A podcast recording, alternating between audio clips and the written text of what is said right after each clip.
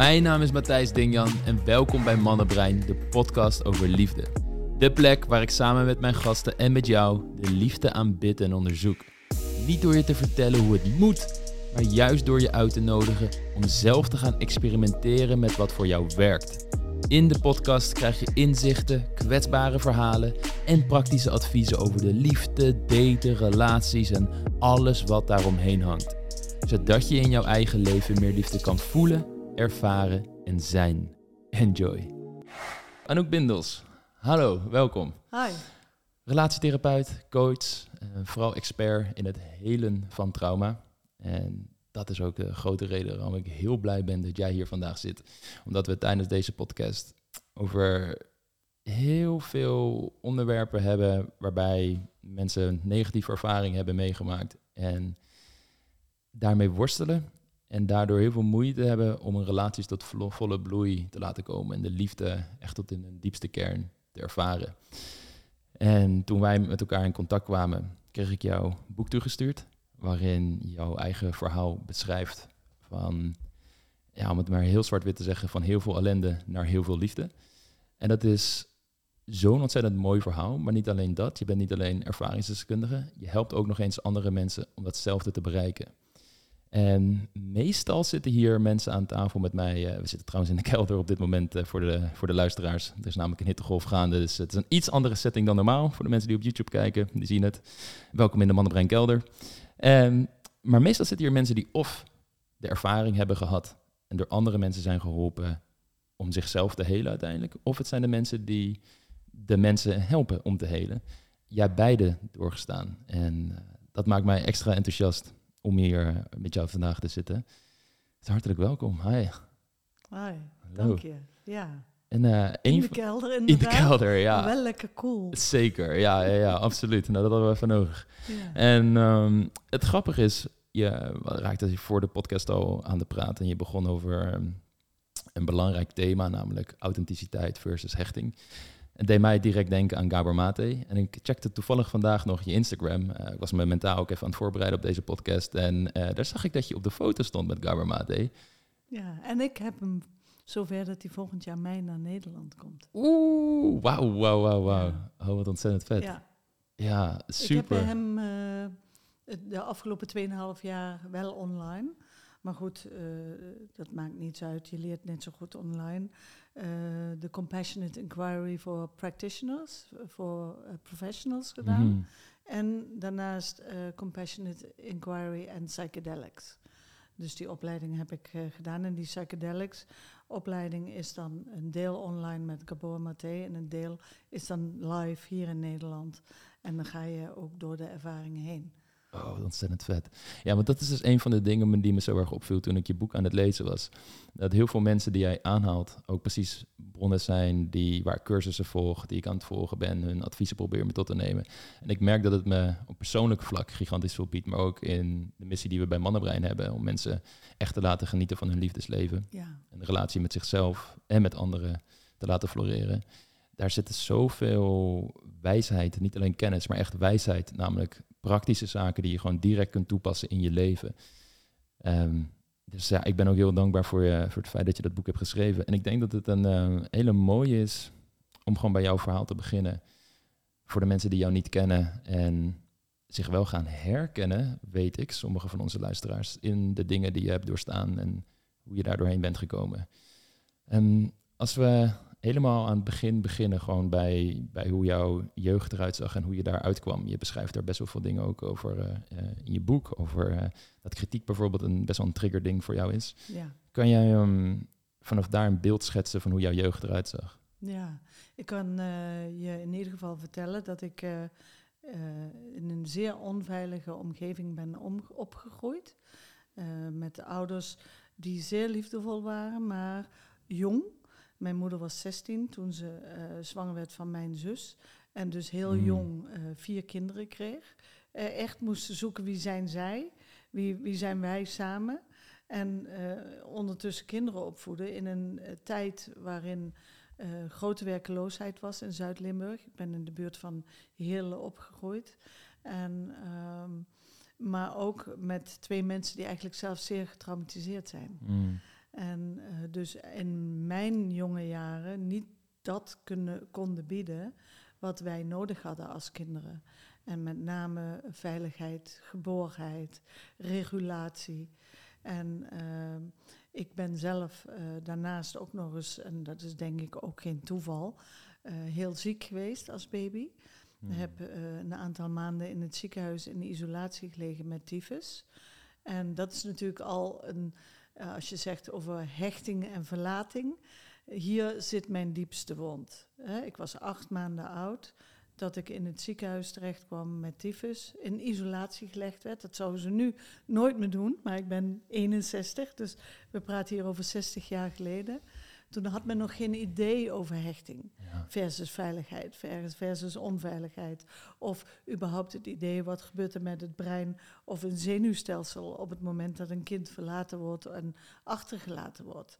Dus je zou kunnen zeggen, en Gabor Maté, die je net al aanhaalde, die praat daar van abandonment trauma. Dus ik was gewoon verlaten.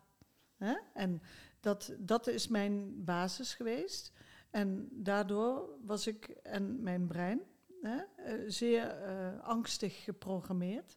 Maar daarnaast kreeg ik nog eens dat ik op vierjarige leeftijd, uh, doordat mijn ouders op dat moment niet voor ons konden zorgen, in een kinderthuis geplaatst ben. Bij nonnen. Mm. En ja, voor mij was dat de hel. Mm. Ik was een heel gevoelig kind en ik heb daar dingen meegemaakt en beleefd hoe er met kinderen wordt omgegaan of werd omgegaan. Wat nogmaals opnieuw traumatiserend was. En wat ook gemaakt heeft dat ik me in mijn eigen gezin, toen ik eenmaal terugkwam, nooit meer veilig heb gevoeld. Mm. En uh, mijn ouders waren natuurlijk jong, onwe onwetend. En uh, ik, ik ben opgegroeid in een omgeving waar heel weinig veiligheid, geborgenheid en met name regulatie was. Dus als je als kind heftige dingen meemaakt en je ouders weten niet hoe ze dat moeten opvangen of voor jou zorgen, mhm. hoe ga je dan uh, je kopingsmechanismes ontwikkelen? Nou, in mijn geval was het terugtrekken en isoleren. Hmm. Je noemt het al dat je het niet toevallig acht dat jij ziek werd op het moment dat je gescheiden werd van je ouders. En niet alleen dat, maar ook het, het feit dat je uit een gezinssituatie was die heel onstabiel was, jonge moeder, veel trauma en er zijn mensen die denken van, hè, maar hoezo is dat dan geen toeval? Een ziekte is toch gewoon iets wat je overkomt, wellicht door slechte genen. Waarom denk je niet dat dat toeval was? Omdat we inmiddels weten vanuit de neurowetenschappen en vanuit de, met name de klinische uh, psychoneuroimmunologie, dat de impact die in de psyche plaatsvindt, heeft een effect op het brein en het zenuwstelsel. Dat communiceert met jouw immuunsysteem en je lichaam en geest zijn niet gescheiden lichaam en geest functioneren samen. Dus als je heftige dingen meemaakt, heeft dat een effect op je brein, op je zenuwstelsel. Dat heeft een effect op het hormonale systeem. En dat heeft een effect op het lichaam. Mhm. En dat heeft weer een effect op allerlei organen. En daardoor, met name op het immuunsysteem, ontstaat er dus een opportunity, een mogelijkheid, een gelegenheid voor ziekte. Mhm. Want als je immuunsysteem aangevallen wordt door continue stress, heb je geen verdediging. Ja. Ja, en we hebben meerdere immuunsystemen, dat schrijf ik ook in mijn boek. We hebben een emotioneel immuunsysteem, we hebben een mentaal immuunsysteem, we hebben een energetisch immuunsysteem en we hebben een fysiologisch immuunsysteem. Maar als je als kind al heel eigenlijk in de buik al blootgesteld wordt aan stress, dan, dan ben je zo geprogrammeerd. En ik kwam dus al op deze planeet eigenlijk met een niet goed werkend immuunsysteem. Mhm.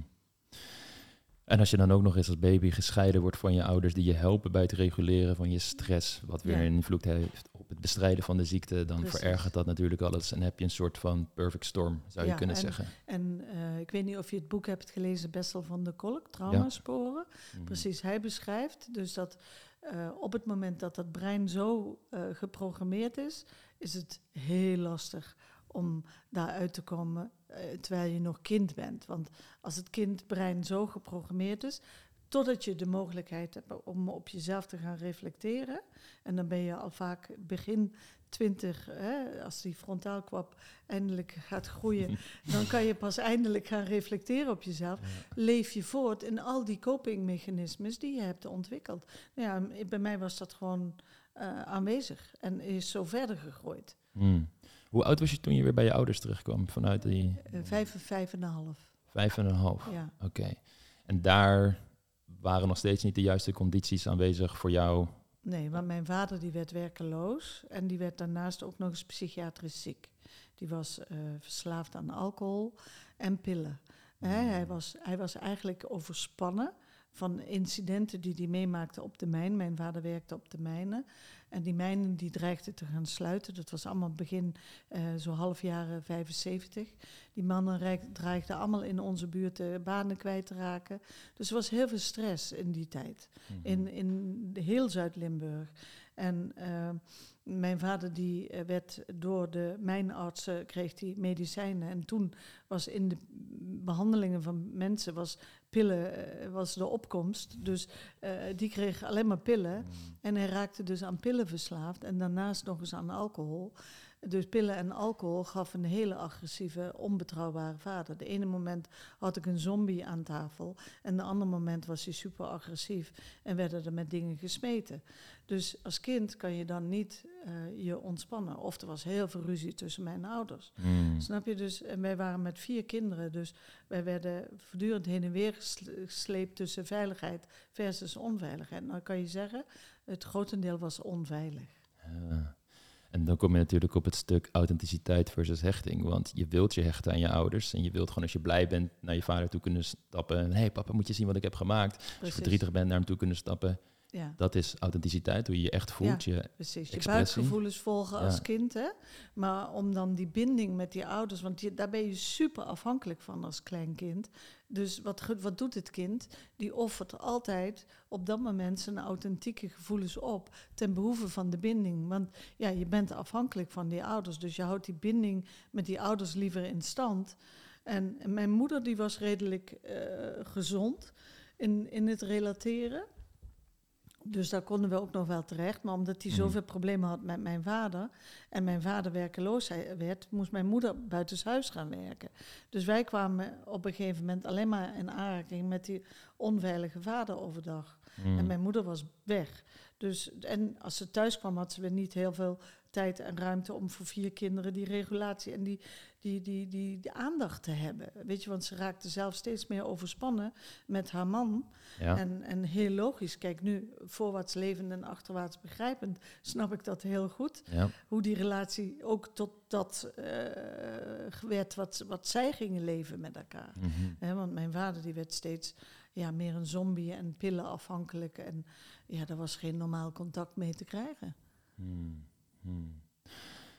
Als je daar op terugkijkt, wat zijn de copingmechanismen die jij hebt ontwikkeld om daarmee om te gaan? Nou, wat ik had is heel erg pleasen. Hmm. Dus super pleaser. Ik, ik deed alles ervoor om hen maar gelukkig te houden. Plus parentificatie, ik ging voor mijn vader zorgen. Hmm. Dus ik ging zorgen dat als het hem maar goed gaat. Nou, als ik jou zeg hoe mijn eerste man, was eigenlijk, als het hem maar goed gaat, snap je? Als hij maar gelukkig is. Mm. Snap je dat? Dat, eh, dat, dat krijg je dus mee. En, en, en uh, als ik dan kijk naar de tweede partner, dan had ik een partner met een depressieve stoornis. Dus uh, ook weer het zorgen, ook weer het, de parentificatie. wat ik zo goed kende was zorgen voor, er voor anderen zijn. Ik, ik had nog nooit aan mezelf wat is nou mijn behoefte? Ja. En ik wist ook helemaal niet wie ik was. Ik was super angstig van binnen. En, en, en ik leefde eigenlijk uit angst. Dat was de chronische staat van zijn. Heel bang voor dingen, voor nieuwe contacten, voor dingen te ondernemen. Dus toen ik in mijn, in mijn puberteit kwam, ja, dat was de meest ongelukkige periode van mijn leven, dat kan ik je echt zeggen. En eh, toen ontwikkelde ik ook nog eens een eetstoornis. Dus eh, als copingmechanisme. Want de eetstoornis ontwikkelen is puur ook coping. Uh, met name in die puberteit, waar al die emotionele emoties, uh, zeg maar, je emoties zo sterk aanwezig komen. En ook met name die seksuele emotie, die dan, waar je geen kant mee op kan in die tijd. Als je ook niet weet wie je bent en uh, enige gevoel hebt van wie ben ik nou eigenlijk.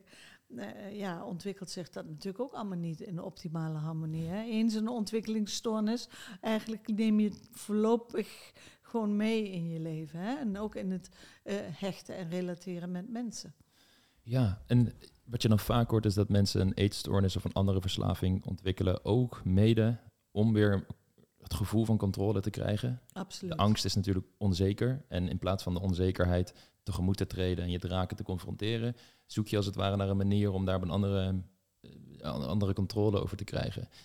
Stopte dat dan jou ook meer in je hoofd? Dat je meer alles probeerde te analyseren van tevoren? Van oké, wat kan er gebeuren? Wat zijn de mogelijke dingen? En, absoluut, ja. absoluut. Het eten en het lezen, dat was. Eh, ik, ik ging heel erg lezen. En eten en lezen waren mijn vrienden van dat moment. Maar er waren natuurlijk geen gezonde vrienden. Want ik trok me terug uit wat eigenlijk een puber moet doen, is een peer group ontwikkelen. Naar buiten. je gaan herkennen in, en, en je losmaken van je ouders. Maar ik kroop steeds meer naar binnen. En ik zat in een hol. En hmm. met mezelf, geestelijk, emotioneel op slot. En uiteindelijk uh, lichamelijk. Hmm. Oké, nou dan, dan heb je dus die soort van perfecte storm. En dan vanuit die copingmechanismen, gedragspatronen, innerlijke staten waar je in verkeert van angst, ga je toch daten op een gegeven moment. En je, je ontmoet dan je eerste man. Was, ja, nee, dat was veel later. Veel later pas, ja, dat is echt veel later. Ik, ik, ik heb op mijn achttiende ben ik voor het eerst echt uh, gaan daten met iemand waar ik dacht, nou, dat is oké, maar daar heb ik na een tijdje de relatie mee verbroken. Mm. En um, toen ben ik uh, vanuit mijn opleiding was ik inmiddels in contact gekomen met Jan Voudren. Ik weet niet of uh, jij hem kent. Jan Voudren is een Nederlandse psychiater. Hij heeft het boek geschreven, kan ik je echt aanraden, Bunkerbouwers. Okay. En het boek Wie is van Hout. En uh, ik was 18 toen ik op mijn opleiding hem tegenkwam. Hij had toen het boek in die tijd geschreven Wie is van Hout. En ik raakte heel erg geïnteresseerd in zijn uh, ideeën. En hij was een uh, leerling van Bhagwan Osho in die mm. tijd. En hij heeft eigenlijk mij op het pad gezet van therapie. En, mm. maar toen was ik 18 en ik ben dus tussen mijn 18e en mijn 22e ben ik uh, in therapie geweest bij hem. En uh, heb ik diverse workshops en trainingen gevolgd op de Human University in Egmond aan Zee. Omdat, en toen kwam ik een beetje meer naar buiten. En toen pas ben ik gaan daten. Want ik kreeg toen pas een beetje het gevoel van hey, ik ben iemand. En die persoon waar ik mee was geweest, daar, daar had ik eh, heel snel, omdat ik ook gewoon toen het echter werd en hij wilde, hij wilde graag settelen, hij wilde graag kinderen met mij. En was een hele lieve jongen, echt super lieve eh, man. Maar ik kon me niet aan hem binden, dus ik heb hem heel erg gekwetst door heel erg hem weg te stoten en dus uit mijn leven weg te duwen. Maar daarna begon ik met mijn zoektocht naar mezelf. En die was echt nodig. En pas daarna ben ik weer opnieuw gaan daten. En pas op mijn 26e ben ik mijn eerste man tegengekomen. Ah. Ik heb een hele tijd gezocht en ja, eigenlijk eerst aan mezelf gewerkt voordat ik het überhaupt aandurfde met iemand. ja, ik vind het een heel interessant, omdat uh, ik heb enige herkenning erin van toen ik zelf 18 was. Ik kreeg toen een vriendin, maar ik wist altijd al, ik kom met een dorpje Voorhout, dat ik daar weg moest, de Amsterdam wilde verhuizen, de wereld intrekken. En ik had bepaalde dingen die ik voor mezelf echt wilde uh, voltooien, waarbij een partner vrij lastig zou zijn. Ja, en ondanks dat ik van haar hield, had ik toch het gevoel als ik mezelf echt wil ontwikkelen en daardoor ook meer kan geven aan de wereld, moet ik volgens mij deze stap maken. Waar ik heel erg mee worstelde, omdat niks te nadelen van Max van toen der tijd. Uh, super lieve, prachtige vrouw. Maar ik, ik merkte dat in mij. Het was dat een soort gelijk gevoel waarin dan... Ja, ja, dat had ik. Ik had dat drie jaar lang. En uh, ik heb heel veel met hem mogen ontdekken over mezelf.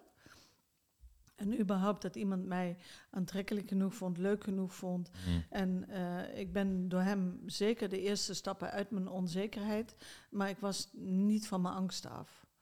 En, en de angsten waren zo groot. Die, die bepaalden echt alles. Alle beslissingen die ik nam werden door die angsten bepaald. En ja, dat angst is nooit een goede raadgever. Alleen maar als iemand voor je staat en Ja. zegt, I'm gonna kill you, dan eh, weet je, eh, go for it. Ja. Maar, Ja, hè? ja, zeker. Ja, maar voor de grote levensbeslissingen, wanneer je... Ja, echt zo gaan. En hij Ja. wilde heel graag. Hij kwam ook, we kwamen allebei uit Limburg, uit zo'n dorpje. En, en hij wilde heel graag al settelen. En, en ik zag dat gewoon niet zitten. Want ik had ook het, echt het gevoel, ik moet eerst meer ontdekken wie ik ben. En dat ben ik gaan doen. Ik ben echt vier jaar lang ben ik mezelf gaan ontdekken. Ik heb heel veel op de Human University gedaan in de begin jaren tachtig. En toen ik eh, uiteindelijk voor mijn studie naar Zwitserland ben verhuisd, heb ik een tijdje in een Zwitserse commune gewoond, een therapeutische commune. En daar eh, heb ik heel veel geleerd. Mm. En pas toen kwam ik mijn de eerste man tegen. En al die opleidingen, is, eigenlijk het goed als het kenmerkend is dat ze het vooral westers psychologische filosofie aanhangen? Dus eh, heel ja, erg wellicht... Osho, Osho eh, werkte op Bhagwan toen de tijd. Hè, de, de, werkte heel erg met, met een trinity. Mm. En dat was therapie. Therapie wordt hypnose en hypnose wordt meditatie. Mm. En die Hmm. trinity is eigenlijk wat ik ook nog steeds aanhang. Therapie Ja. is noodzakelijk. En, en van therapie kan je in hypnose. En als je hypnose hebt eh, kunnen toepassen en bereiken, dan kan je ook in meditatie. Mm. En dat waren de dingen waar hij mee werkte. Hij werkte toen de tijd heel erg met lichaamsgerichte therapie. En dat is ook echt mijn redding geweest, om het lichaam erbij te nemen. En, eh, maar goed, wat ik toen de tijd geleerd heb, dat heb ik veel later in mijn leven pas echt gaan moeten leren toepassen. En, en, maar, maar dat was wel het begin, dat was de opening. Ah, helder, en dat helder. vergeet je heel makkelijk weer. Hè? Toen ik eenmaal als psycholoog en therapeut aan de slag ging, ben ik heel regulier geworden. En dacht ik, oké, dat heb ik gehad, het is goed voor mezelf. Mm. Maar ik heb het nooit heel erg toen geïntegreerd in mijn werk als professional. Maar ik had dat heel erg voor mezelf gedaan. En, en in de relatie met mijn eerste eh, partner was ik nog heel erg in mijn eigen oude patronen aan de gang. Zonder dat ik wist dat die aan de gang waren. Hè? Met name het pleasen en eh, authenticiteit. Eh, als hij iets wilde, dan was dat wat ik deed. En Ja. hij is uiteindelijk ook overleden. Dus eh, ja, Ja, want als je... Hoe oud was je toen je die eerste rela- relatie kreeg? 26. In mijn allereerste relatie sorry. was ik 18. Ja, ik bedoel eigenlijk je, je eerste jaar, man. En tussen ja. mijn 21ste en mijn 26ste heb ik gefeest. Ja, ja, precies. En echt die zelfontdekking, eh, die heeft toen plaatsgevonden. Ja. Toen ontmoette je je eerste man. Dus toen was je 26, oké. En in die relatie zat er zo'n een pleasende houding van jou ten opzichte van hem. Wat ik dan zo, zo boeiend vind, is dat je... Als, als ik jou nu al zo hoor spreken en andere podcasts heb geluisterd, je boek leest, je, je bent heel zelfreflectief. Ik neem aan dat je dat op die leeftijd ook al enigszins had ontwikkeld. Of is het- Ja, zeker. Zeker. Hmm. Zeker. Alleen die diepe geconditioneerde patronen als het gaat over je kindertijd en hechten, Mhm. dat, dat kom je pas aldoende in je relaties tegen. Hmm. Dat is niet iets wat je van tevoren weet. En we leven voorwaarts en begrijpen achterwaarts. En nu, waar ik nu ben, ik ben 61, kan ik echt terugkijken op drie relaties nu. Wat, en ook de verschillen erkennen en onderkennen. Hè?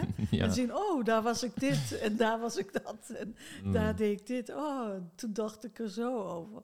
En je groeit natuurlijk. Ja. Had je toen op het moment door in je, je eerste huwelijk, moet ik het dan zeggen? Ja, Ja, in je ja. eerste huwelijk, dat je in dat pleasende patroon zat op een gegeven moment. Dus toen was dat nog helemaal Nee. geen Nee. bewustzijn over. Nee, helemaal niet. Hm. Nee, dat heb ik pas veel later ontdekt. Kun je beschrijven waar dat pleasen dan in zit? Voor mensen die wellicht nu er helemaal niet van bewust zijn dat ze daarin zitten. Ja, het please zit meestal in dat je eigenlijk voelt van binnen dat ik voelde, eh, ik wil iets echt niet. En dat de ander zo sterk is, dat, dat, dat hele buikgevoel wat je hebt, wat ik had van ik wil iets niet. Ik wil dit zo niet. En dan zit het met name op hele eh, essentiële dingen zoals in seksualiteit, in emotionaliteit of in financiën, in familiedingen. Hè, dat zijn wat we noemen in relatietherapie ook de grote gebieden waar vaak de problemen ontstaan. Op religieus gebied. Mijn eerste man was een Indiër. Met een hele andere culturele achtergrond. Dus ik kwam met hem echt heel vaak in conflict, juist over de culturele dingen. In India doen we dit niet zo. Mm. En jij als westerse vrouw hoort je zo bij ons te gedragen. En zo waren er dus heel veel culturele dingen op het gebied van seksualiteit. Conditioneringen van zijn kant, conditioneringen van mijn kant. Die gewoon, waar ik wel vaker gevoeld had, hé, maar zo wil ik het helemaal niet. Mm. En toch ging ik daar overheen. Want hij was dan heel ongelukkig als ik dat niet deed. Of niet bijvoorbeeld me niet met blote armen kleden of een eh, korte rok aan had. Of, snap je? Dus Mhm. er waren heel veel dingen in die relatie die te maken hadden met onze culturele verschillen. En leeftijd. We waren ook in leeftijd verschilden. Dus, en ik ging heel veel daarin mee. Dat is ook, blijft ook zoiets lastigs, omdat ik denk ook heel veel mensen zoiets hebben van, ja, maar ik ben ook best wel open-minded. En ik kan me inleven in anderen. En hoe belangrijk is dat nou echt voor mij, weet je? Of ik een korte rok aan heb of zo, weet je? Dus dat die rationali ja, rationalisaties gaan opspelen en dat je het voor jezelf goed gaat praten. En dat het heel moeilijk is om een distinctie te maken tussen wat is nou echt mijn onderbuikgevoel en waar ben ik nou misschien juist gewoon te star. Ja, Omdat ik vastzit in mijn overtuiging Klopt. van hoe het moet zijn. Klopt. Hoe is dat onderscheid daarin? Dat is, dat is heel erg zoeken. Maar je weet, als het gaat over je buikgevoel, dat is, dat is, dat, dat, dat, eh, in mijn geval, dat bekroop me ook vaak een soort van beknelling. Waarvan ik wist, oh, ik doe nu weer iets om me maar aan te passen. Ik, en er waren natuurlijk dingen die je doet als, hè, als we naar, op familiebezoek ging, gingen, dan was het gebruikelijk dat, dat je bijvoorbeeld dan eh, in India eh, eh, niet de vader gelijk een hand gaf. Of, hè, dus dat, dat zijn dingen, dat zijn culturele dingen waar je respect voor kan Mm. hebben. Maar in de relatie als partner eh, speelt dat, eh, is dat natuurlijk als Mm. het gaat over gelijkwaardigheid en, en dat alle behoeftes een ruimte krijgen, dan betekent het ook dat die van mij gezien moeten worden. Snap Ja. je? En dat ik niet mijn authentieke gevoelens, die ik over iets heb, eh, met name als het gaat over relateren en, en emotionele zaken, dat ik die niet zomaar opzij zet. Mhm. Dus misschien ondanks dat je zelfs niet eens weet van... het zit 100% zo voor mij, dat je in ieder geval kan uitspreken... hey, ik zit met dit gevoel en Precies. ik niet eens of, of ik dit echt wel of niet wil... maar ik wil het in ieder geval kunnen bespreken met jou en dan samen hier naar kijken. Vanaf de zijde in plaats van jij versus ik. En we zitten gelijk in een soort conflict over eh, wat wel en niet juist is. Dus meer een soort onderzoekend misschien zelfs af en toe. En af en toe weet je wel dan donders goed van... oké, dit is in ieder geval echt niet voor mij. Ja, ja, ja. ja. En het gaat dan dat, dat dan eh, de, de, dat de persoon in kwestie dan de grens overgaat van zichzelf. En dus ook de afgrenzing niet geeft. In eh, hier ligt mijn grens bijvoorbeeld. Hmm. Hè, dit is voor mij heel belangrijk. En dat, die grens moet je kunnen zetten. Ja, Hm? zeker. Die, dat huwelijk, eh, op een gegeven moment, ja, je gaat verder in die relatie. Kan je, kan je vertellen hoe, hoe dat uiteindelijk is afgelopen en hoe jouw liefdesleven als het ware zich verder ontvouwde? Wat er gebeurde is dat hij kreeg eh, kanker. En eh, ja, dat was zeer progressief, dat groeide vrij snel. En ehm, het was aan testikel. En later bleken er uitzaaiingen te zitten in het hele lichaam. En eigenlijk in een hele korte tijd eh, overleed hij. Mhm. En in binnen een jaar. Ja, zo is dit huwelijk geëindigd. Maar eh, we hebben dit heel mooi kunnen afronden. Ja. Alle eh, pijn en verschillen die er waren en de moeilijkheden. Dus het is op een hele liefdevolle manier. En kan je ook lezen in mijn boek hoe dat is gegaan, wat we gedaan hebben om dat te doen. Eh, ja, heel mooi afgerond. Dus het was echt een voorbereide dood. Mhm. Ja. Dan sta je weer, eh, om het zo maar te zeggen, alleen in je liefdesleven. Het leven gaat weer verder. Ehm, op een gegeven moment ontmoet je je tweede man. Hoe was dat? Dat was superleuk. Oké. ja, we hebben elkaar op een hele leuke manier ontmoet. Ik was toen, na anderhalf jaar, was ik er weer aan toe. En toen ben ik uh, een groep gaan doen en die heette The Power of Now. En dat was op de Human University in Egmond. En uh, ik dacht, daar ga ik, dat was mijn vertrouwde plek in die tijd. Als ik zelf hulp nodig had, ging ik naar de Human University. En uh, nou, na die periode in India, met India en heen en weer. En was ik ook weer in Nederland gaan wonen. En ben in Amsterdam toen terechtgekomen, ben in Amsterdam gaan wonen. En uh, ben toen een weekend gaan doen op de Human University, omdat ik dacht van nou, ik wil weer weten wie ben ik nu, waar gaat het voor mij nu over. En dan spreken we over uh, de jaren, begin jaren negentig. En uh, toen ben ik uh, Herman tegengekomen en die was daar ook. En die was op dat moment ook aan het struggelen met zichzelf en een relatie. Mm. En met hem ben ik 17 jaar samen geweest. Ja. 17 jaar. Ja. En daar heb ik ook kinderen meegekregen. Ja. ja. Mooi. En uh, hoe, hoe was die relatie zelf? Je vertelde al, hij worstelde met depressieve gevoelens. Ja. En, ja, wij zijn, we hadden echt een liefdevolle relatie. Was een ook een hele lieve man. En een Nederlander was voor mij op dat moment ook iemand die me toch meer begreep als het ging over culturele uh, dingen. En voor mij was dat ook wel weer een, een, een soort van opening naar hey, meer te ontdekken wie ben ik. En uh, ook het hele kinderen krijgen samen was een hele bijzondere periode. En uh, ja, hij had alleen één ding. Hij, had, hij leed aan een bipolaire stoornis.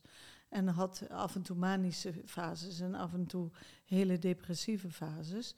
En dat was wel de rode draad in onze relatie. En uh, ja, ik zou zeggen, we hadden eigenlijk altijd een derde in onze relatie. En dat was zijn uh, bipolaire stoornis. Hmm. En ik heb daar heel lang, hebben wij dat heel goed samen kunnen doen, ook met de kinderen. Ja, en op een gegeven moment werd dat natuurlijk ook wel eens een crisis. Ik heb hem een keer anderhalf jaar thuis zitten op de bank en daar werd ik er gillend gek van. Ja. Die, die, dat huwelijk is 17 jaar. Op een gegeven moment komt de, de zwarte dag dat ja. uh, hij besloten heeft om uit het leven te stappen. Um, voor de mensen die natuurlijk dat, niet, dat verhaal niet kennen, uh, kan je dat vertellen? Ja, uh, wij, waren, wij woonden in, op dat moment in Westzaan en wij hadden een nieuw huis gekocht in Haarlem, Haarlem-Zuid. en mm. wij wilden hij wilde eigenlijk, uh, hij kwam echt uit Amsterdam, heeft altijd in Amsterdam gewoond. En wij zijn met de kinderen en samen uh, zijn wij uh, in Westzaan gaan wonen. En, um, maar we waren daar allebei niet zo gelukkig. Want we misten de stad heel erg. We waren mhm. heel erg gefocust op Amsterdam. En we misten de stad. Even op de fiets naar een goede boekhandel. Of, en Zandam was dichtstbijzijn. was niet zo gezellig. Dus toen hebben we op een gegeven moment besloten, toen waren de kinderen 9 en 10, uh, om uh, een huis te gaan zoeken in Haarlem. Dicht bij de Haarlem, zeg maar de duinen. Hè? Mm -hmm. En toch dicht bij de stad. En we hadden een heel leuk huis gevonden. En in die zoektocht naar dat huis uh, ja, merkte ik dat hij wat manischer werd, wat drukker. En nou, het kon allemaal en het moest groter. En toen zei ik iedere keer ook, hey, gaat het wel goed met jou? Ben je wel nog, hè, want hij slikte op dat moment ook medicatie, gaat het wel goed? Uh, ben je wel, is het wel, nou nee, gaat allemaal goed. En eigenlijk heeft hij ons allemaal voor de gek gehouden, want hij was super manisch toen hij het huis kocht en dat we eigenlijk uh, die beslissing namen. En ja, vaak bij uh, mensen met een bipolaire stoornis, als dan de grote beslissing genomen is, zoals toen wij besloten om een tweede kind uh, en dat vrij snel achter het eerste kind aankwam, werd hij heel depressief. Maar in het nemen van die beslissingen was altijd natuurlijk een soort van, we gaan dat doen en ja, yeah, te gek. En, en dan kwam vaak de, de terugval. En uh, ja, dat had ik natuurlijk al een aantal keren meegemaakt. Dus ik dacht van, nou, gaat het wel goed met dat huis? Ja, dat uh, was... Hij zei, het gaat goed, het gaat goed. Maar ja, achteraf, uh, toen we het huis eenmaal gekocht hebben... dat was op 1 juni, zaten we bij de notaris. 1 juni 2007 tekenden we het contract voor het huis. Yes, we kregen de sleutels, we konden gaan verbouwen. En binnen één juni tot 10 juni uh, kelderde die omlaag. Werd hij angstig. Moesten we het huis weer verkopen. Uh, ja, was het, was het enige chaos. En, en wist ik ook niet meer wat ik moest doen. En heb ik hem in die week geprobeerd nog bij uh, een psychiater, uh, bij de crisisdienst, de huisarts ingeschakeld. We hebben iedereen ingeschakeld, familie ingeschakeld, maar het ontspoorde en het ontspoorde en het ontspoorde. En het resultaat is dat hij op zondag 10 juni het huis uitging met ik ga even naar Amsterdam. En ik dacht dat hij naar een of andere lezing ging. En smiddags om half vier stond de politie aan de deur. En later bleek hij van het dak van de Bijenkorf garage afgesprongen te zijn. Ja. Hmm. Dat was echt een zwarte dag. Ja. Ja, dan, uh, dan stort je hele leven op dat moment in. Existentiële aardbeving. Ja, ja. Twee kinderen hadden jullie op dat moment. Ja. Uh, dan ontstaat er, en je beschrijft dat ook in je, in je boek, eigenlijk een hele reeks aan gebeurtenissen waarvan het van al heel kwaad en duister naar nog veel erger gaat. En elke keer denk je eigenlijk van ja, hoe kan het nou nog erger worden? En dan gebeurt het toch uh, als, als lezer. En uh, kan je uh, korte dingen opnoemen die zich daarna ja. ontvouwen hebben? Nou ja, wat het meest belangrijk is om te vertellen is dat toen hij overleed, ik me natuurlijk on, en met name de manier waarop, mm -hmm. dat is echt verlating en niks achterlaten. Mm. Dat is echt verlating. Dat is, het was voor mij verraad aan mijn kinderen, aan onze kinderen. Uh, het was, was, ik, werd, ik werd echt radeloos, machteloos. Van hoe moet ik dit nu verder doen in mijn eentje? Hoe kan je mij zo achterlaten? En wat ik toen niet wist, maar nu wel, is dat dit verlatingsstuk heel erg aanhaakte aan mijn oorspronkelijke trauma van verlating want één trauma heb je, maar als je weer zoiets overkomt. Kijk, de, de dood van mijn eerste man was voorbereid, Mhm. maar toch ook verlating. En Ja. eh, de, de, de dood van eh, Herman was ook echt verlating. Maar daarnaast ook nog eens voelde ik me ontzettend verraden. Van dit had je niet mogen doen. Mij achterlaten met twee huizen. Het een nog niet verkocht, het ander gekocht, schulden. eh, twee kinderen in, in puin. De hele familie in puin. Eh, Ik bedoel, hoe kan je? En, en, en dat waren natuurlijk de, de programma's die gingen lopen, was een coping van oké, ik moet hiermee omgaan, maar hoe ga ik hiermee om? En ik vond geen manier om daarmee om te gaan. Dus ik kwam in een enorme stress- en overlevingstoestand terecht. En eh, dat had effect natuurlijk op mijn gezondheid. Dus vanaf eh, juni 2007 tot en met 2011 zat ik in een enorme eh, neerwaartse spira spiraal betreffende mijn gezondheid. En eh, een jaar na zijn dood had ik een myelitis, een ontsteking, een neuritis van, de van het zenuwstelsel in je ruggenmerg, Mhm. een ontsteking. En kon ik niet meer lopen. Kwam ik in het ziekenhuis met een dwarslezing. En eh, van daaruit eh, behandeld met allerlei medicatie.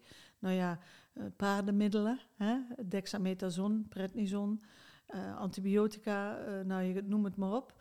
En eh, dat doet allemaal iets met het lichaam. Maar ik werd niet beter. Hmm. En als je weer gaat naar wat ik aan het begin vertelde: psyche, impact, neuro, impact, brein, impact, immuunsysteem, PNI, psychoneuroimmunologie, dan weet je wat de impact is op het immuunsysteem als je in chronische stress zit. Je brein wordt gewoon toxisch. Ja. En niks functioneert meer.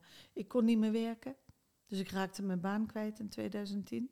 Want ja, ik had een werkgever en ik was manager en die verwachtte wat van mij. Natuurlijk logisch. Iedereen verwacht wat van je. Maar ik kon niet meer functioneren. En ik had niet door dat ik eigenlijk in mijn trauma gevangen zat.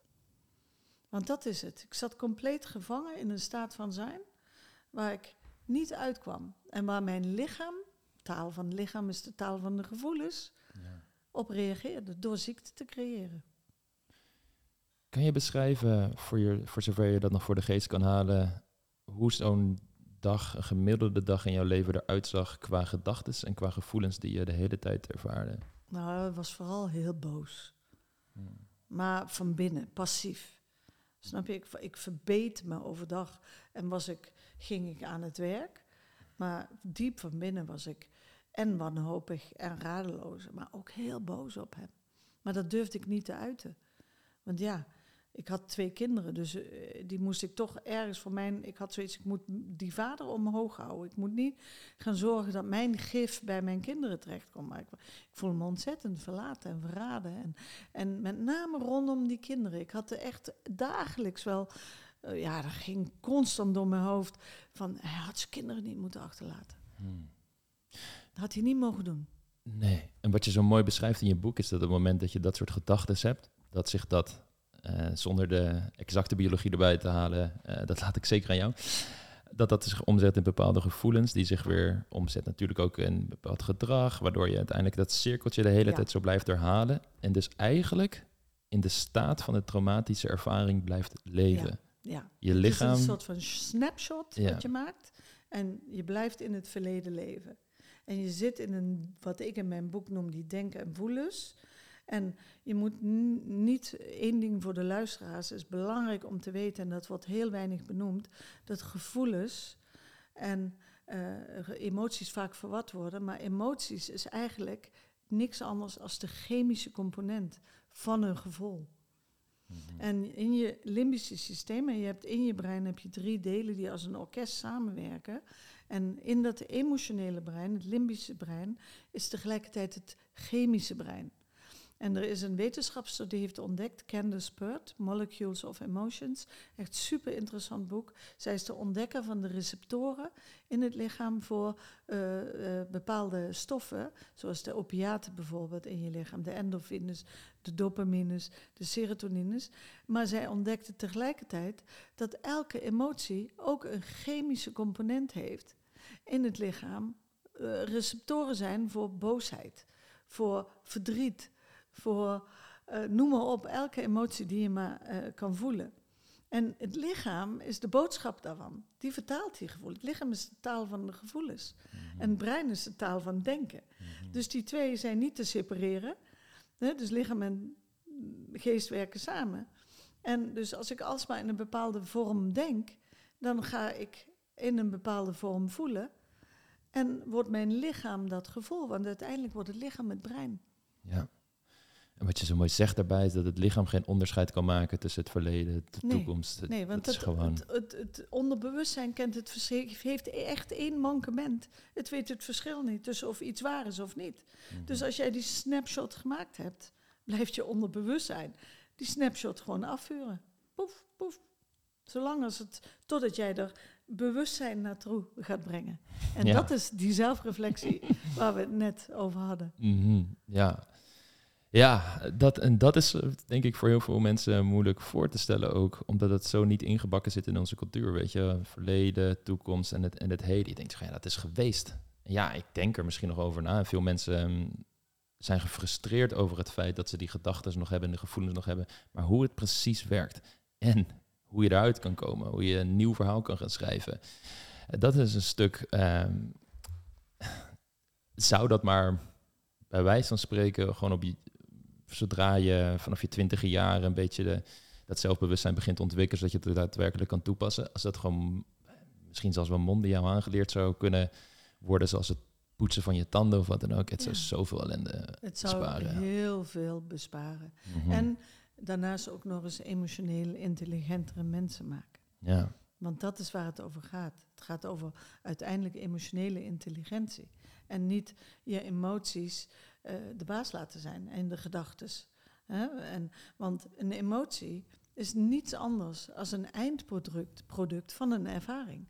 Dus heb ik alsmaar negatieve ervaringen met partners bijvoorbeeld. Hè, die van mij verlaten mij allemaal. Mm Die gaan allemaal dood. Dan, dat was mijn aanname. Oké, ik begin maar niet meer aan een nieuwe relatie, want ze gaan toch allemaal dood. Dus klinkt heel hard wat ik nu zeg, maar dat was wel het belief system waar ik in zat. Dus ik, snap je, ik ging ze maar niet meer aan. Ja, en er zijn heel veel mensen die bij mij komen. Die zeggen, ja, maar ik heb het al zo vaak geprobeerd met mannen, of mannen met vrouwen. En het lukt me elke keer niet. Ik trek elke keer dezelfde types aan. Ik uh, ervaar elke keer hetzelfde in die relaties. Achteraf blijken toch allemaal uh, wat nare mensen of, of wat de realiteit ook is waar je in leeft. En heel veel mensen zitten dan inderdaad in de angst van dit patroon is niet te doorbreken. Dit is, een, dit is hoe ik ben. Dit is mijn leven. En misschien het voor andere mensen, mensen wel werkt. Maar voor mij, ja, ik weet het niet. Uh, misschien heb ik gewoon pech. Zijn dat herkenbare gedachten voor jou waar je toen in zat? En had je, of had je altijd ergens wel een geloof van, nou misschien als ik bepaalde kennis tegenkom, dat ik hier uit kan breken of dat ik mijn leven kan veranderen? Of hoe, hoe zag dat eruit bij Nou, jou toen? Bij mij was het wel zo dat ik eh, besloot dat ik geef het niet op. Hmm. Dat was voor mij heel helder. Ik, eh, ik geef niet op, maar ik was toen aan het overleven, dus niet bezig met eh, een, een nieuwe relatie. Dus ik zeg Ja. je ook, als je, als je echt een goede relatie wil, begin eerst met de relatie met jezelf. Mhm. En zorg dat je een goede relatie met jezelf hebt. Zoek het niet buiten jezelf. Want op het moment dat ik een goede relatie met mezelf kan hebben, kan ik ook een goede relatie met iemand anders aangaan. En het gaat echt over de relatie met jezelf. En ontdekken wie ben ik nou eigenlijk echt. Wat is voor mij belangrijk? Wat is voor mij belangrijk in alle grote gebieden in mijn leven? Wie ben ik? Wat is voor mij een waarde waaruit ik wil leven? Wat voor soort relatie wil ik wonen? Maar ook eerst, wat voor soort relatie wil ik met mezelf? Mhm. Ik was mijn eigen vijand. Met mijn gedachten en mijn gevoelens. Ja. ja, een vrij letterlijke zin, omdat je met die gedachten en gevoelens stress creëert, als het ware, waardoor je immuunsysteem naar beneden Ja, gaat en er nog veel meer ellende. Ja. Als we teruggaan naar die situatie waar jij in zat. ehm, dus ehm, je hebt de dwarslezing gehad, in het ziekenhuis beland. Dat was nog niet alles. Er Nee. kwamen dan nog meer ellende. Eh, hoe, hoe ging het toen verder? Nou, wat er gebeurde is door die hele dexamethason-behandeling, en dat was niet één jaar, maar dat was meerdere jaren, kreeg ik op een gegeven moment een andere auto-immuunaandoening en dat was erosieve lichen planus. En dat is een aandoening aan de slijmhuid in je mond en overal waar deze, het is het plaveisel-epitheel, dus overal waar deze, eh, eh, eh, dit weefsel zit, kreeg ik een soort van scheurtjes, wondjes, blaren, bla, het werd erosief. Dus het ging open. Het waren allemaal wondjes. En dan kreeg ik nog meer dexamethason, zalven, Mm. nog, nog weer prednison. En je bestrijdt eigenlijk stress met een stressmiddel. Want prednison is cortisol. Eh, dus, je, eh, dus, dus je krijgt eigenlijk bestrijd je stress met een stressmiddel. En ja, dat doet je lichaam niet goed. In mijn geval eh, creëerde dat dus deze andere auto-immuunaandoening. En daarnaast kreeg ik enorm spijsverteringsproblemen. En als we nu weten dat de nervus vagus, de grote zwervende, zwevende zenuw in het lichaam, de enige zenuw is die in het brein ontspringt. En eh, dus heel veel invloed heeft op hoe al je organen werken.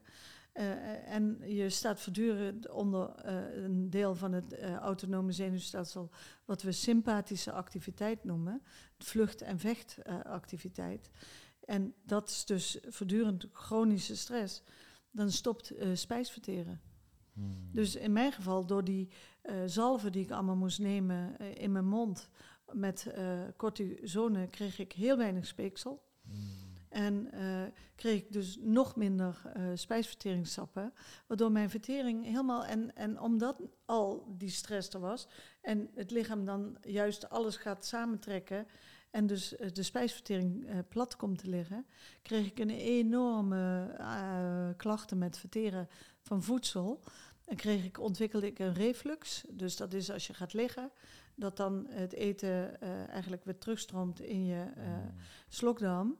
En omdat bij mij het eten heel lang in de maag bleef, omdat het gewoon niet verteerde, ja, kreeg ik iedere keer als ik gegeten had, eh duurde uren. Ik, kreeg, ik verteerde niks meer. Dus ik kreeg een, een, een soort van reflux van die zure maaginhoud en dat prikkelde de slokdarm. En na een aantal jaren had ik daar een eh, tumor. Ja. Want het was allemaal met elkaar, staat allemaal met elkaar in verband. Het hele Mhm. zenuw. Wij, wij we zijn zelfs op dit moment met ons zenuwstelsel in een, wij communiceren met elkaar. Zenuwstelsels communiceren met elkaar. En als je in stress bent, dat voel jij. Mhm. Jij zou nu voelen dat als hier een heel gestrest iemand zou zitten, pik je op. Want jouw zenuwstelsel pikt dat op. Maar Mm. moet je je voorstellen, mijn kinderen pikten dat ook op. Ik zat voortdurend in chronische stress. Eigenlijk iedereen pikte dat op. Dat, eh, als mensen zich afvragen, hoe pik je dat precies op? Wat zijn de mechanismes daar? Dat voel je. Mm. Als iemand gespannen is en gestrest is, dat neem je waar. Dat voelt Mm. jouw systeem. Dat zijn die onbewuste signalen. Mhm.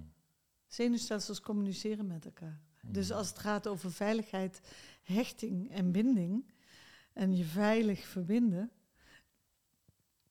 als die persoon zelf niet veilig verbonden is met zichzelf, Ja, krijg je ook geen veilige verbinding met de ander. absoluut. Absoluut. Dit is wel het moment dat je echt, volgens mij, aan de bodem zat van, van de put van ellende. En dit was wel ook het moment van, oké, ja, nu, dit, dit kan moeilijk nog verder de, de afgrond ingaan.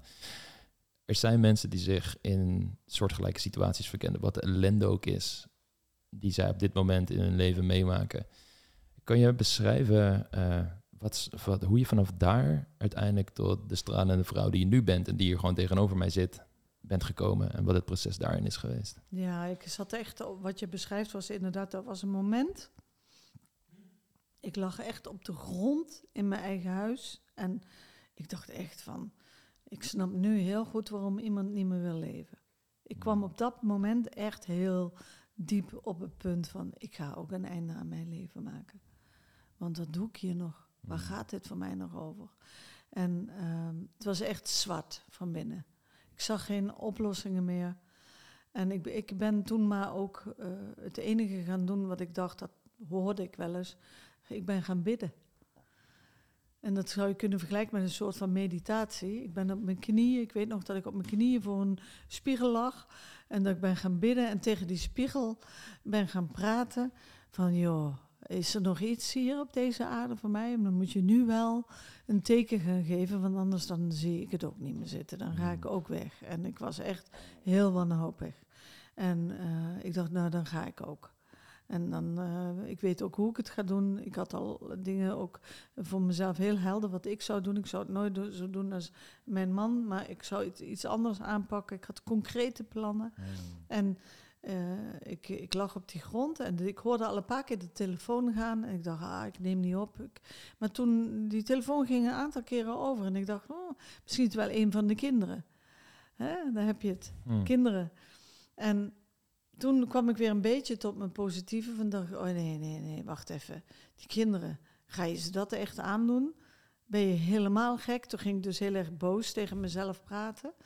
En dat gaf al een eerste impuls. En toen die middag belde een goede vriendin van mij en ook een co- collega toen de tijd. En zij zei, goh Anouk, ik vertelde haar huilend. En ik, ik was echt helemaal voor het eerst ook dat ik dacht, nou je krijgt alles van me, weet je wel.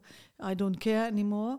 Dus ik eh, huilen, schreeuwen, eh, van ik zie niet meer zitten en ik wil ook niet meer verder leven. En toen zei ze, goh, zei ze, ik ben al een tijdje bezig met eh, Joe Dispenza. En die komt binnenkort naar Nederland. Wil je daar niet een keer heen? Dat spreekt jouw psychologenbrein vast aan om, om een keer naar zo iemand te gaan luisteren. Ze is een neurowetenschapper en die praat over genezing en die praat over dat je zelf eh, dat kan doen en heeft daar een aantal meditaties voor ontwikkeld. En hij praat heel erg vanuit de neurowetenschappen. En toen ze zei neurowetenschappen, dacht ik, oh, neurowetenschappen, dat lijkt me leuk. Hmm. Ja, dat interesseert me nog wel. Dus ze had precies de snaar weten te raken, waardoor ik dacht, oké, ik ga een keer mee. En eh dat was zo, toen had je dus, dat heette progressive, level 1. Level 2 en 3 had hij toen de tijd. Eh, en level 1 was dat je op vrijdagavond naar een lezing kon. En als je zin had, kon je nog dat weekend blijven. Maar als je geen zin had, dan kon je ook weer naar huis gaan. Dan had je gewoon een leuke lezing gehad, van 7 tot 9 uur. En ik dacht, nou, ik ga in ieder geval naar die lezing. Maar mijn vriendin had toen gezegd, als jij dat weekend wil blijven, dan is dat ook voor jou geregeld. Nou ja, na die lezing was ik zo geïnspireerd, want hij sprak, eh, één, een topspeaker. En twee, het verhaal wat hij had was ijzersterk. In twee uur wist hij mij zo te inspireren, dat ik dacht, weet je wat, ik ga dit weekend ook blijven. Wie weet neem ik er toch wat uit mee eh, om, voor mijn eigen leven. En dat was ook zo. Want na dat weekend, ja, dat was echt, was ik zo geïnspireerd. Want wat hij zei, is wat ik namelijk nu eh, heel erg toepas in mijn eigen leven, is dat we hebben zelfhelend vermogen. En dat kunnen we aanzetten. We moeten alleen weten hoe. En hij gaf het hoe. Hij gaf niet alleen wetenschap van hoe je dat, eh, wat, wat de achtergrond is van zoiets. En hij sprak over de neuroplasticiteit van het brein. En hoe je dus zelfgestuurde neuroplasticiteit kon gaan inzetten door middel van meditatie. En dat sprak mij ook wel aan.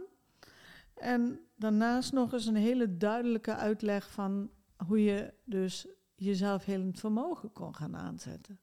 Nou, dat was voor mij het begin. Dat ik dacht, hé, hey, hier heb ik ooit al een keer van gehoord. Natuurlijk, in die tijd was ik twintig jaar verder dan in mijn jonge jaren. En, en uh, die therapeuten in de jaren tachtig spraken daar ook van. Hè? En, en alleen op een of andere manier was dat weer helemaal uit de samenleving voor mijn gevoel weg.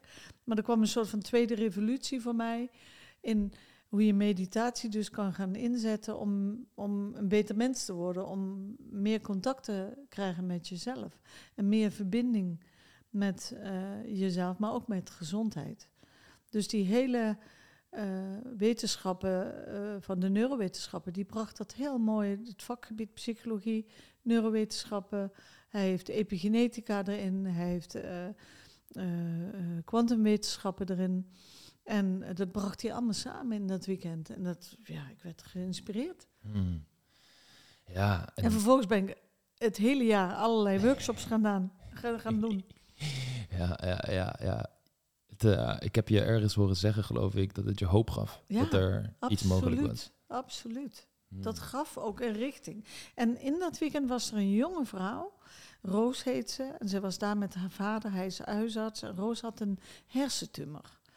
En uh, uh, wilde zich verder niet meer laten behandelen. Had ook diverse behandelingen gehad. Ik trouwens ook. Maar was daar ook mee op een dieptepunt aanbeland.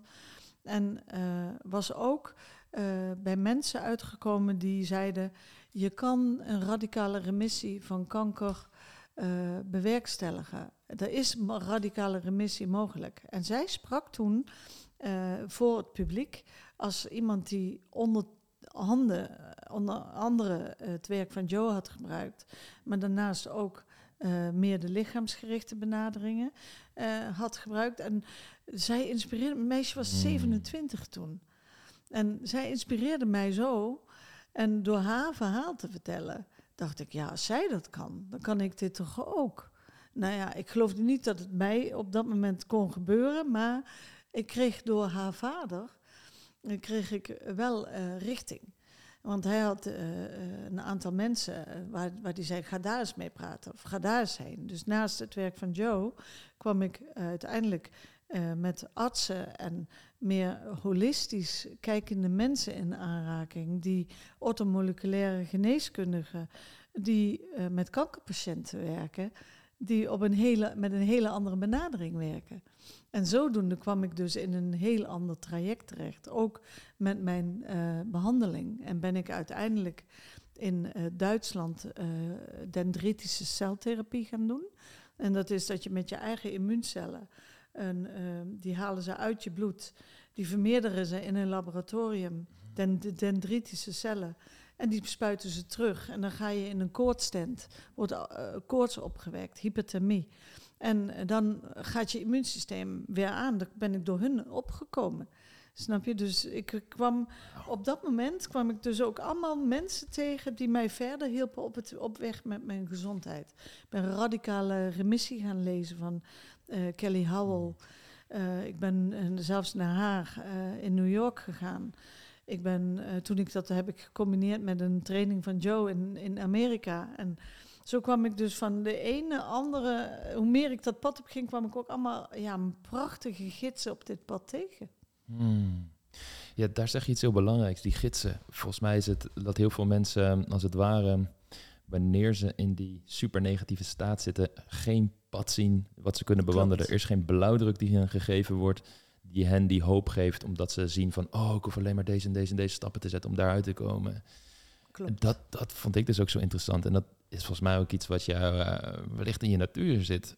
Heel veel van de gidsen die jij hebt op verschillende gebieden, van Gamer Mate over verslaving en over traumaverwerking tot Esther Perel over relatietherapie. Er zijn nog tal van andere voorbeelden die in je boek staan. Heel veel herken ik daarin. En volgens mij is dat ook een van de schoonheden van dat soort gidsen. Dat zie je dus dat die blauwdruk en dat pad geven, zodat je die hoop gaat ervaren en op die manier eruit kan gaan komen uiteindelijk. Klopt. Ja. En dat is het ook. En daar, daar kijk, je zei het net heel mooi. Uh, als het bewustzijn vernauwt, zie je ook geen mogelijkheden meer. Dus uh, wat, wat bij mij langzaam tot me door begon te dringen, is: oké, ik moet ook dus in mogelijkheden gaan leren denken. Dus het ga, ik moest afleren hoe ik eigenlijk op dat moment dacht en voelde en handelde. En dus me iets nieuws aanleren. En dat is het ook. Het oude afleren en iets nieuws aanleren. Want wat zei ik een, een tijdje terug? Elke ervaring geeft een eindproduct, een emotie. Dus op het moment dat je dus een nieuwe ervaring krijgt met iets meer succes, wauw, wordt het brein ineens gemotiveerd en geactiveerd om, want je wil meer van die ervaring. En ja, mensen verklaren mij wel eens voor gek uh, dat ik zoveel geld aan heb uitgegeven. M mijn moeder zei altijd, ja, moet je weer naar een workshop? Wat mm. kost dat allemaal? Je bent helemaal gestoord. Mm. Uh, weet je, zorg dat je dat in je kinderen stopt. Dat soort spreuken kreeg ik natuurlijk. Maar uh, ik wist, dit moet ik doen. Mm. Opgeven was voor mij nooit een optie. Toen ik eenmaal de ervaring had gehad van, hé, hey, er is een gat hieruit. Er is licht in dat hmm. donkere eh, gat waar ik zat. En uh, toen wilde ik alleen maar nog meer. En dat ben ik gaan doen. Ik ben gaan zoeken, ik ben gaan vinden en het kwam ook uh, vervolgens allemaal op mijn pad. En dat is ook wat het brein motiveert om door te gaan. Want je krijgt nieuwe ervaringen. Ja. En nieuwe ervaring geeft nieuwe gevoelens en emoties. Nieuwe signalen in het lichaam. En na verloop van tijd merkte ik, hé, hey, ik word beter. Ik word gewoon echt beter. Het gaat stukken beter met mij. Ja. En mijn lichaam volgde, want heling vindt plaats in het bewustzijn, in die psyche. Hmm. En dan volgt de materie, het lichaam, gaat dat volgen. En dat is hoe het werkt. Je heelt in het bewustzijn. En daar kan je dus met intenties en manifestaties en kun je heel veel naartoe brengen. En uiteindelijk gaat de materie gaat dat wel volgen. Als je jezelf in de juiste staat weet te krijgen. In de juiste, meer verheven emoties gaat leven. vanuit liefde bijvoorbeeld, of compassie. En daar was Gabor Maté voor mij een ontzettend belangrijke leraar. Omdat zijn benadering heel erg gebaseerd is op compassie en liefde en zelfliefde. En ja, dat heeft mij heel erg geholpen om uh, door te groeien, zowel als professional en als mens. Hmm, ja. ja, prachtig. Uh, ik bedoel, het is te zien aan je, niet alleen al de energie die je brengt in een gesprek zoals dit, maar ook het boek dat je geschreven hebt. Uh, inmiddels ben je met je derde man samen. En, en uh, volgens mij wat je erover vertelt en wat je uitstraalt, een prachtige relatie vol liefde. Uh, je helpt andere mensen hetzelfde pad te bewandelen. Dus inmiddels ben je zelf zo'n gids die andere mensen kan inspireren om diezelfde route te nemen. Wat ik mij afvraag is, stel je tweede huwelijk was er, was er gewoon nog en, en Herman was niet, uh, had niet uit het leven gestapt en het was allemaal anders gegaan. Heb, heb je er wel eens over nagedacht hoe dat leven eruit had gezien en in vergelijking tot wat je nu allemaal hebt? En waar ik dan met name op doe, en dit is iets waar ik zelf altijd over, veel over nadenk, is soms weet je ook niet wat er mogelijk is en moeten er dingen gebeuren om die mogelijkheden te zien. Ja. Maar tegelijkertijd uh, vind ik het moeilijk om te zeggen dan als je die, dat als je die mogelijkheden niet hebt gezien, of dat leven dan minder of beter is, weet je wel. Want je, ja, je hebt nog steeds de menselijke ervaring, je leeft nog steeds. En het, het, is, zoals, je, zoals ik jezelf hoorde zeggen, dat het pad dat je uiteindelijk bewandeld heeft je een beter mens heeft gemaakt. Uh, ik, ik, vind dat dat een, een, een, hele interessante, omdat daar ook dus een soort waardeoordeel in zit. Um, Hoe, hoe zie jij dat als ik dit soort dingen zeg? Wat is jouw visie erop? Nou, mijn visie daarop is dat, uh, daarom heet mijn boek ook Wijsheid van Trauma, is dat, kijk, ik was graag met Herman oud geworden. Ik had Mhm. graag met hem de kinderen grootgebracht. En de realiteit is dat hij uit het leven van ons allen is weggegaan. Dus mijn realiteit werd van de ene op de andere dag een leven zonder hem. Ik heb die kinderen, die zijn nu inmiddels 27 en 26. Dus we zijn nu 15 jaar verder. En ze leven nu langer zonder hun vader dan met. Mhm. Maar me- met mij wel. Snap je? En dat is de realiteit. Dus ik kan niet zeggen hoe het zou zijn geweest als wij door waren gegaan. Want dat is niet Zeker. aanwezig. Ik, maar ik kan wel zeggen dat deze ervaring eh, en dat wat mij is overkomen, dat dat wel heel erg veel eh, een complete nieuwe wending aan mijn leven heeft gegeven. En dingen voor mij heeft mogelijk gemaakt die ik nooit voor mogelijk had kunnen houden. En mijn leven van die tijd was, wij brengen samen kinderen groot, we leven, we gaan lekker op vakantie. Ik doe mijn dingen als psycholoog en therapeut. En eh, dat was oké. We hadden een fijne vriendengroep, we hadden eh, veel, we woonden leuk. eh, we zouden naar een leuke huis gaan, weet je. Dat was allemaal ook oké. Maar waar ik nu ben, dat is iets waar ik zeg, ik ben echt, eh, ja, uit mezelf gegooid. Wat ik ooit dacht dat ik voor mogelijk kon houden. En voor de mensen die het misschien dat nog niet ervaren hebben, als je je. Het is soms lastig om dat in woorden uit te. Nou, soms het is lastig om dat in woorden uit te drukken. Maar wat is dan precies het verschil waarom je zegt: ik ben uit mezelf gegroeid als het ware? Hoe is dat een staat van zijn die nu anders is? Dat je, ik noem maar wat. Meer content met het leven, misschien meer betekenis, meer plezier. Of, of moet ik het helemaal niet ah, in dat soort. Ja, zeker. Eh, vooral, eh, kijk, toen de tijd ben ik natuurlijk ook weer een relatie aangegaan met Herman. Was prima, maar het was wel weer heel erg met hem verbonden. En door dit hele gebeuren heb ik heel erg de relatie met mezelf gevonden. Mhm. En dus ook de verbinding met mezelf echt kunnen herstellen. En dat is het proces geweest wat ik heb moeten doen. Ik was een gewoon dier, getraumatiseerd. En eh, trauma is ook niks anders dan dat je de connectie met jezelf kwijtraakt. En eh, dat kan niemand voor jou herstellen. Die connectie met jou, de verbinding met jouzelf en met je hogere zelf, je spirituele kant, die is, dat is iets wat je met jezelf moet doen. En ik ben nu iemand die heel content is met zichzelf. En daardoor ook content kan zijn in relaties met anderen. En je, natuurlijk is dat mooi als je dat samen kan ontdekken. Maar voor mij was dat niet zo. Ik heb echt moeten ontdekken door dit hele gebeuren. En dat is echt puur persoonlijk. Hè? Dat is mijn proces. Dat zegt niet dat dat voor een ander zo moet zijn. Maar mijn proces is zo geweest dat ik hierdoor echt heb ontdekt, eh, door in mijn eentje kinderen op te voeden, door mijn eigen leven opnieuw vorm te geven, wie ik ben en wat ik, wat ik, van, wat ik kan. Ik was ook in die relatie met Herman nog altijd de pleaser. Mhm. Degene die gaf, die voor hem zorgde. Hè? Dus, dus de, de, de, de- het heel erg gericht op de anderen, op de kinderen, op, op mijn werk, op cliënten, patiënten. En op alles om mij heen. En nu ben ik degene die zorgt voor mij. En daarmee kan ik ook beter voor anderen zorgen.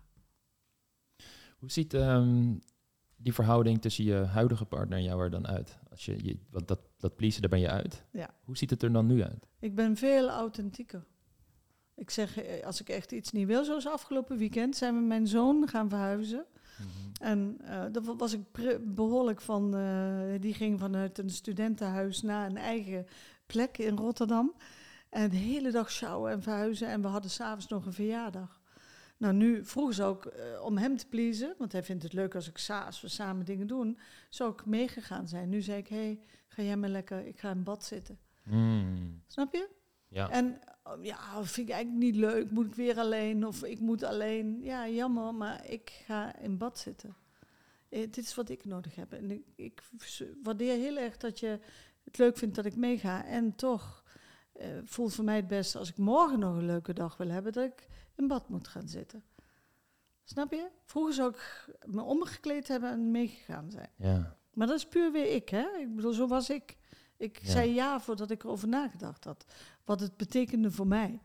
Ja, ja en dan, komen we ook weer op dat luisteren naar je intuïtie en weten wanneer je dus de star bent en gewoon misschien zelfs egoïstisch bijna aan het handelen Ja, bent. Versus, oké, dit heb ik echt nodig om ook meer, meer liefde aan jou te kunnen blijven geven, gezond te blijven. ja, precies, en precies. ja, eh, duidelijk. En voor, voor mensen die nu nog in een patroon zitten waarbij ze wellicht single zijn en de hele tijd relaties aantrekken die toch op de klippen lopen, waarin Mhm. ze heel veel pleasend gedrag vertonen of juist heel veel angst hebben om te binden überhaupt. Of mensen die al in een relatie zitten die totaal niet lekker loopt. En er zijn wel dingen gebeurd in hun leven waar ze van weten, nou ja, dat is wellicht allemaal niet helemaal lekker gegaan. Ik heb misschien ook wel een jaartje therapie gehad of zo, maar ze merken gewoon van, ja, er, er zit nog iets wat niet helemaal geheeld is. Of ik voel me nog niet helemaal goed in deze relatie en ik heb het gevoel dat er meer uit mijn leven te halen valt. Wat zijn de eerste dingen die je hen zou aanraden? Ja, toch op zoek te gaan naar wie ben ik. En de verbinding met jezelf te gaan vinden. En echt te gaan voelen en onderzoeken wie ben ik. En wat voor soort relatie wil ik wonen. Hmm. Wat is de relatie waarin ik gelukkig ben? En waarin ik woon op een manier dat het prettig is en fijn is en liefdevol is. En dat ik mezelf kan zijn. Mhm. En er is- we hebben al gesproken over verschillende gidsen die je een blauwdruk kunnen geven, over de route die je kunt bewandelen. Er zijn natuurlijk heel veel dingen die je zelf kunt doen, eh, in plaats van dat je altijd maar je neigingen gaat uitleven. Bijvoorbeeld, ik kan niet alleen zijn, dus ik moet altijd maar met mensen zijn. Je een keer gaat kijken van, oké, maar wat voel ik dan en waarom voel ik dat en waarom kan ik niet alleen zijn? Dat wellicht. Ja, of als je al in een relatie zit, in relatietherapie gaan. En Mm. gaan opnieuw gaan ontdekken in wat voor soort relatie wonen we nu. En in wat voor soort relatie willen wij eigenlijk in het vervolg gaan wonen. En als je samen zo'n traject aangaat, is het natuurlijk ook heel mooi. Kijk, ik begeleid al heel lang echtparen, ook langdurige relaties. Maar ja, als er dingen gaan verschuiven in een relatie, of iemand wordt ziek, of je verliest iets, of je moet, moet eh, iets zo existentieels zelf beleven, Ja. dan verschuiven er altijd dingen.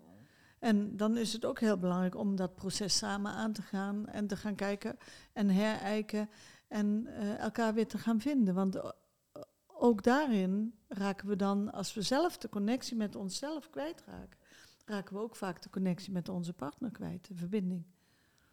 Dus het is heel belangrijk om in verbinding te gaan met jezelf. En als je al in een relatie zit, is het heel belangrijk om in verbinding te gaan met je partner. Ja. Over datgene wat er bij jou speelt.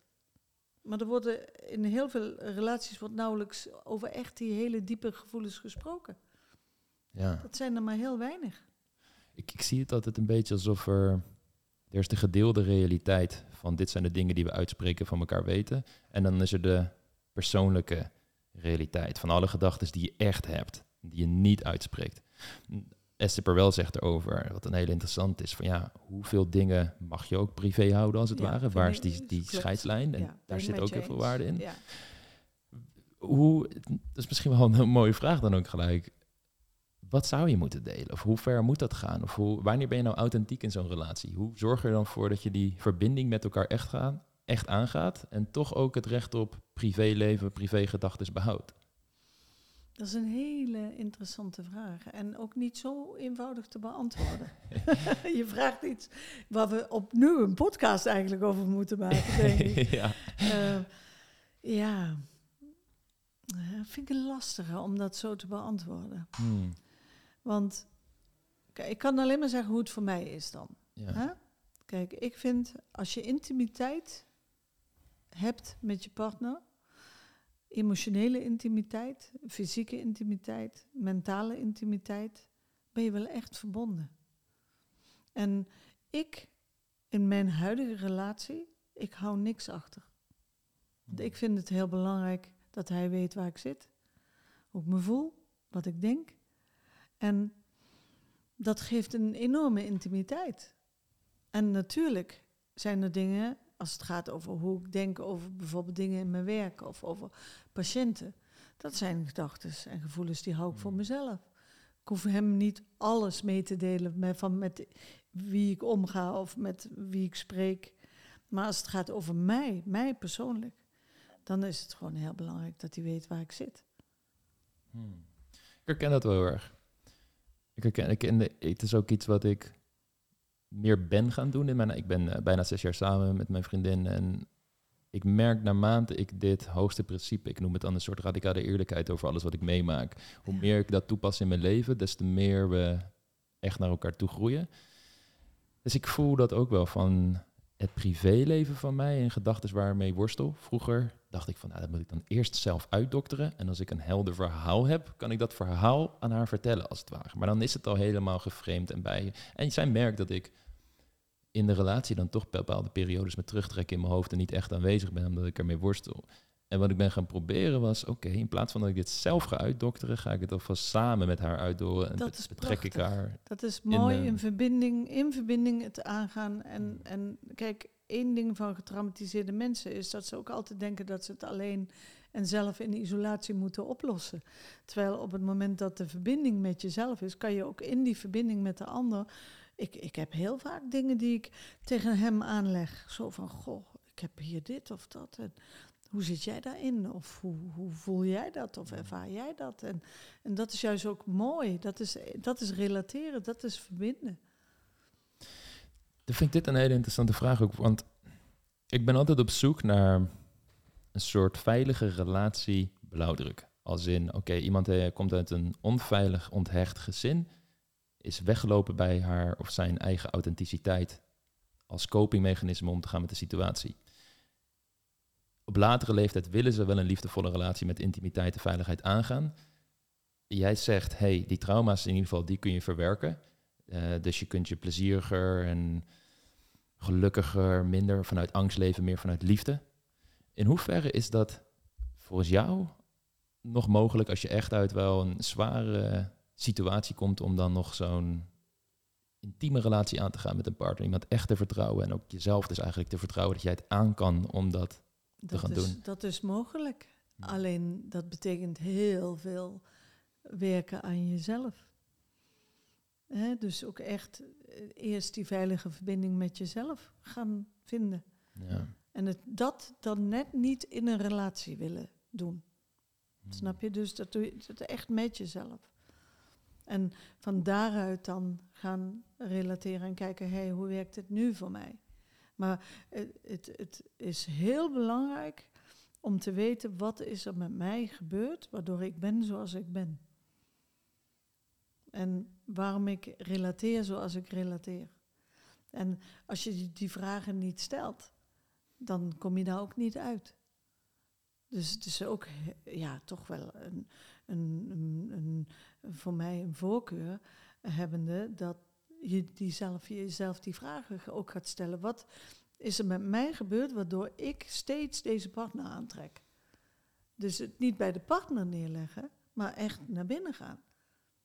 Ik heb ook wel eens vrouwen die zeggen, ja, ik kom altijd dezelfde narcistische mannen tegen. Dan zeg ik, oké, maar wat is het in jou waardoor jij deze man toelaat in jouw leven? En als ze dan de, het proces naar binnen gaan doen, dan komen ze bij hele andere dingen als het bij die man neer te leggen. Dus, dus, dus er is iets in jou wat zorgt dat deze man in jouw leven is. Of iemand die je altijd slaat. Dat zegt ook iets over hoe jij met jou omgaat. Want jij wordt geslagen. Mm en dat, en dat zijn natuurlijk, als het gaat over Gabon Maté, die, die praat daar heel mooi over. Want die heeft natuurlijk jarenlang als arts gewerkt met zwaar verslaafde straat, daklozen. En, en waarin de, de meesten toch echt wel uit echt ook zo'n gezinnen komen. Hè? Monkey see, monkey do. Hè? Mm. Zo is het ook. Hè? Absoluut. En, en, en, en, uh, dat zie ik natuurlijk ook. Ik heb 35 jaar nu binnen de GGZ doorgebracht. Dus ik weet ook wel dat bepaalde gezinnen ook weer bepaalde conditioneringen meegeven. Waardoor de persoon ook weer gaat slaan. En ook weer hè, gaat gebruiken. En, en snap je dus dat houdt het ook, is ook een soort van self-fulfilling prophecy. Hè? Dingen blijven in stand. Totdat de één uit dat nest zegt: ho, ho, ho, wacht even. Ik ga dat anders doen. Ik wil een ander leven voor mezelf. En dan dat ook dat pad van zelfonderzoek opgaat en eh, alles wat hij in dat gezin heeft gezien en geleerd achter zich laat en zegt: Nee, ik ga, ik ga dit echt omdraaien voor mezelf. Ik wil een ander soort leven. Kijk, soms moet je ook met een heel ziek systeem breken. Ja. Ik heb dat ook gedaan. Ik ben naar, naar het buitenland vertrokken. Ik heb een aantal jaren in Zurich gewoond. Ik heb een aantal jaren in India gewoond. Ik heb heel lang erover gedaan om weer tot het systeem terug te keren waar ik uitkwam. Hmm. Voordat ik me daar veilig voelde. Ja. En dat doen we. We bewegen, wegbewegen is dan noodzaak. Ja. Om weer tot jezelf te kunnen komen. En het is die holistische blik die jij vooral op je ziektes die je op dat moment ervaarde, die mensen voor mijn gevoel af en toe missen bij een liefdesleven. Dus denk ik gewoon, oh ja, mijn liefdesleven is niet zoals het is. Dus wat zijn de, de technieken die ik daar eventjes kan leren, zodat ik dat ja. even kan fixen? En dan is het in één keer gebeurd. Terwijl als je al hoort hoe jouw hele, vanaf het moment dat je geboren wordt, maar eigenlijk zelfs al voor het moment dat je nog in de buik zit, een invloed heeft op hoe je hele leven er vervolgens gaat ontvouwen en hoe je op bepaalde dingen reageert, dan is die holistische blik ook erg nodig in de liefde. En ik heb ooit een hele mooie quote gehoord van, als jij beter leert daten, leer je een betere partner ontmoeten, krijg je een stabiele relatie, waardoor de kinderen weer de juiste condities krijgen om gezonde eigenwaarde, empathie, compassie, allemaal belangrijke elementen te ontwikkelen. Absoluut. En dat dat een soort manier is om het leven en de maatschappij verder te doen evolutioneren. Absoluut. Mm.